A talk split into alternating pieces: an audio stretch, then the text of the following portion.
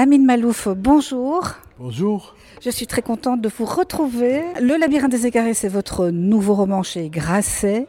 Et là, vous nous vous remontez le temps et vous nous parlez euh, évidemment de conflits, euh, euh, de puissance, les origines de l'évolution de quatre pays, donc la Chine, l'URSS, les États-Unis. c'est quand même un livre très surprenant parce que, avec ce qui se passe aujourd'hui dans le monde, on a la guerre, en Ukraine et en Russie, et maintenant Israël avec euh, le Hamas. Euh, quand vous l'avez écrit, bah, évidemment, euh, il n'était pas question de tout cela. et quelque part, c'est comme une évidence, en fait, ce livre est, vraiment dans l'actualité. Mais pour comprendre cette actualité, il, faut remonter aux origines, et c'est ce que vous faites avec ce récit. Effectivement, c'est l'histoire de quatre pays qui compte dans le monde d'aujourd'hui. Il y a le Japon de l'ère Meiji, qui, a une aventure euh, exceptionnelle, puisque le Japon est un pays qui était complètement fermé au monde jusqu'au milieu du 19e siècle, qui s'est ouvert dans des circonstances assez rocambolesques avec euh, l'arrivée d'une escadre américaine commandée par un personnage un peu euh, fantasque s'appelait le Commodore Perry et qui a forcé le pays à s'ouvrir. Et le Japon a connu des décennies de développement euh, accéléré. Il est devenu une grande puissance, mais dès qu'il est devenu une grande puissance, il a commencé à déraper euh, vers un militarisme forcené, vers euh, une, une volonté de, de dominer sa région et de dominer euh, la moitié de la planète. Euh, il ne s'est calmé qu'au moment de la Seconde Guerre mondiale et qui s'est très mal terminé, comme on le sait, par des bombardements euh, atomiques sur Hiroshima, Nagasaki. Mais le même pays qui, qui s'était embarqué dans cette aventure étrange a réussi en dix ans à rétablir les choses, à se racheter, puisqu'il a réussi un miracle économique, euh, pacifique, cette fois complètement pacifique, et est devenu une grande puissance économique. Donc le, parcours du Japon est extrêmement intéressant, parce que d'un côté, il a été le premier pays d'Orient à euh, remettre en cause la primauté de l'Occident, et et d'un autre côté, en raison justement de ce miracle économique. Euh, les deux autres pays dont je parle et qui ont eux aussi euh, défié l'Occident, c'est la Russie soviétique et puis la Chine, et les deux ont été d'une certaine manière euh, inspirés par l'exemple du Japon. la Russie a été battue par le Japon en 1905 et, cette défaite de, euh, de la Russie euh, tsariste a été euh, pratiquement le, moment de l'ébranlement du régime, de l'ancien régime en Russie. Rosa Luxembourg a écrit le jour même de la grande bataille où les Japonais ont vaincu les Russes que c'était la fin du régime tsariste. Ce n'était pas tout à fait la fin, mais c'était certainement le début de la fin. Et, euh, donc le, régime tsariste s'est effondré au bout de quelques années et la Russie est devenue, euh, dans la succession du Japon, la puissance qui défie la suprématie de l'Occident. Et c'est un défi qui s'est prolongé pendant 75 ans. Qui il y a eu une longue période que nous connaissons tous où le monde était divisé entre l'Occident, d'un côté et le camp soviétique euh, de l'autre. Et il y a eu des moments dans l'histoire où on a eu l'impression que l'Union soviétique pouvait sortir gagnante de cette confrontation. Euh, jusqu'aux années 70, euh, c'était encore une chose plausible, en tout cas elle apparaissait plausible. 15 ans plus tard, l'Union soviétique s'écroulait, s'effondrait complètement, le système faisait faillite. Et donc je raconte je raconte cette aventure très étrange de, la Russie soviétique. Et les deux pays ont, d'une certaine manière, euh, été préparé le terrain au troisième pays euh, qui a, défié l'Occident, qui est la Chine. Et ce défi-là, il ne s'est pas terminé, il est, c'est, aujourd'hui. C'est pas, ce ne sont pas des, des, aventures déjà passées dont on connaît la conclusion. La Chine, c'est aujourd'hui qu'elle, qu'elle apparaît comme le principal rival de l'Occident. La Chine qui, qui a pris euh, de la Russie son, euh, son idéologie euh, soviétique, marxiste-léniniste, et qui a pris au Japon en quelque sorte son, miracle économique, puisque la, Chine a réussi dans les années 80 à reproduire à grande échelle le miracle économique japonais.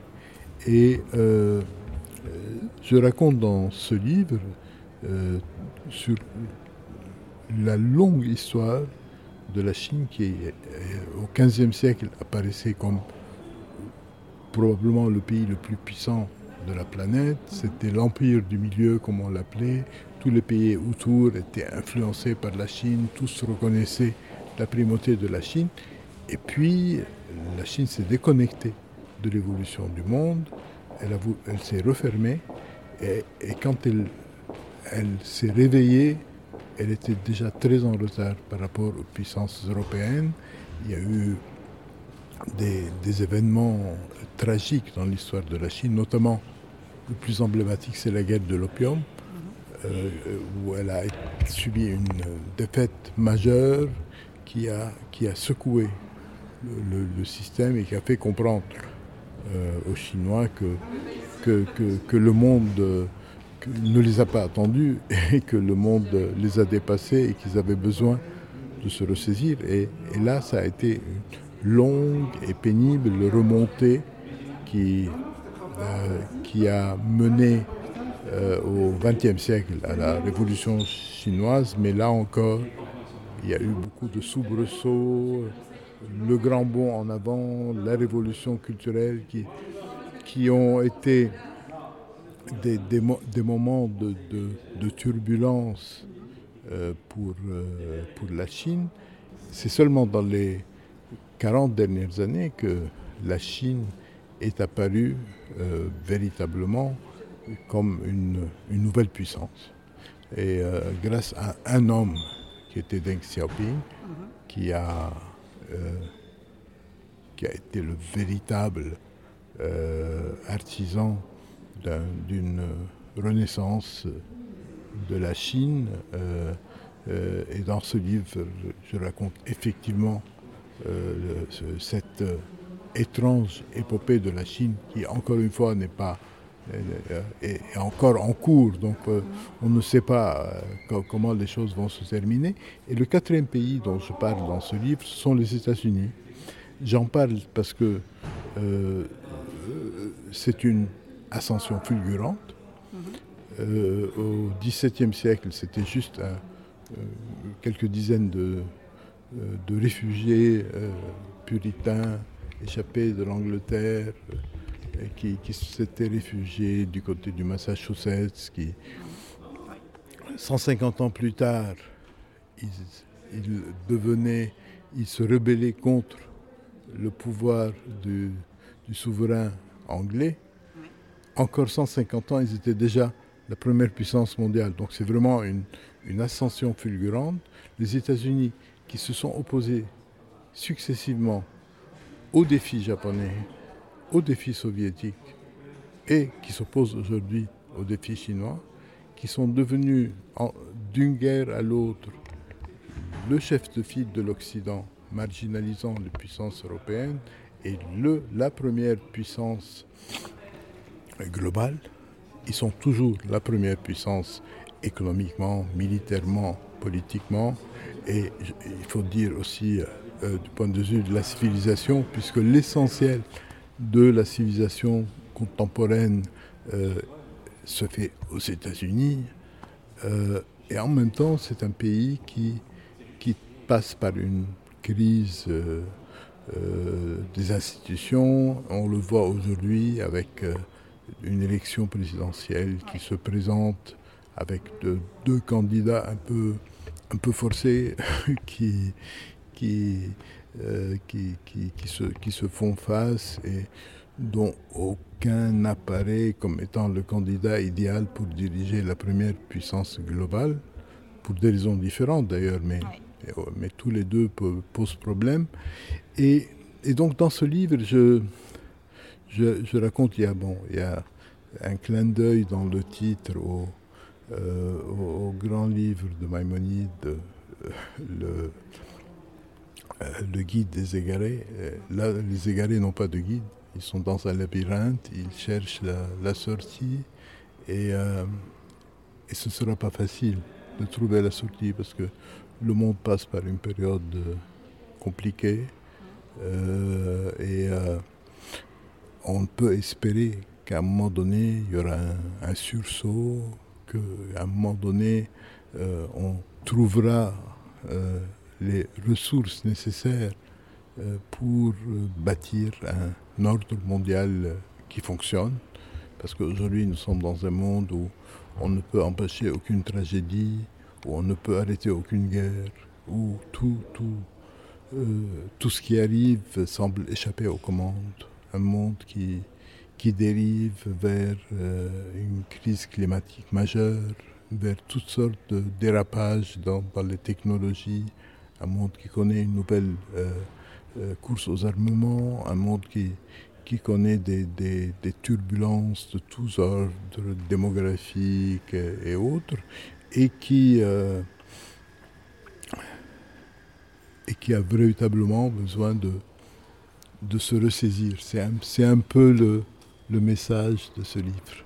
Oui, c'est vrai qu'il y a euh, toutes, ces dérives, hein, je veux dire climatiques. Euh, vous, euh, vous avez peur d'un effondrement mondial quand on voit la guerre d'un côté comme de l'autre, on va dire. Est-ce que vous avez peur que ça devienne la troisième guerre mondiale à un moment ou à un autre? Ce n'est pas exclu. Je dirais que il y a tellement de périls auxquels on ne fait pas face d'une manière sérieuse. Euh, on a mentionné le péril climatique. Nous, savons qu'il y a des choses extrêmement graves qui se produisent. Nous avons des, signes chaque année. Euh, on, nous dit voilà, c'est l'année la plus chaude depuis tant, euh, c'est le mois le plus chaud, il y a des phénomènes extrêmes qui, se produisent. Et en réalité, on, on ne fait rien pour enrayer cette dérive. On a l'impression que le monde est très peu gouverné, euh, qu'il n'y a pas de véritable euh, capacité à faire face aux, périls qui, euh, qui nous guettent. Et il faut espérer, il faut espérer qu'à un moment donné, on, pourra se ressaisir. Mais, mais aujourd'hui, c'est tous les risques existent, et, les risques militaires et les risques euh, climatiques. Et, euh, donc, il ne s'agit pas de, de, de, de décrire l'apocalypse, mais il faut, il faut, avoir conscience du fait qu'il y a des, des risques majeurs, qu'il y a des, des, défis majeurs auxquels il faut faire face, et au fait que que la réponse que nous apportons à tous ces défis n'est pas suffisante, n'est pas très responsable. Merci beaucoup, Amine Malouf. Je rappelle le titre de votre livre, Le labyrinthe des écarés. Euh, C'est chez Grasset. Merci à vous pour euh, cet éclaircissement. Merci.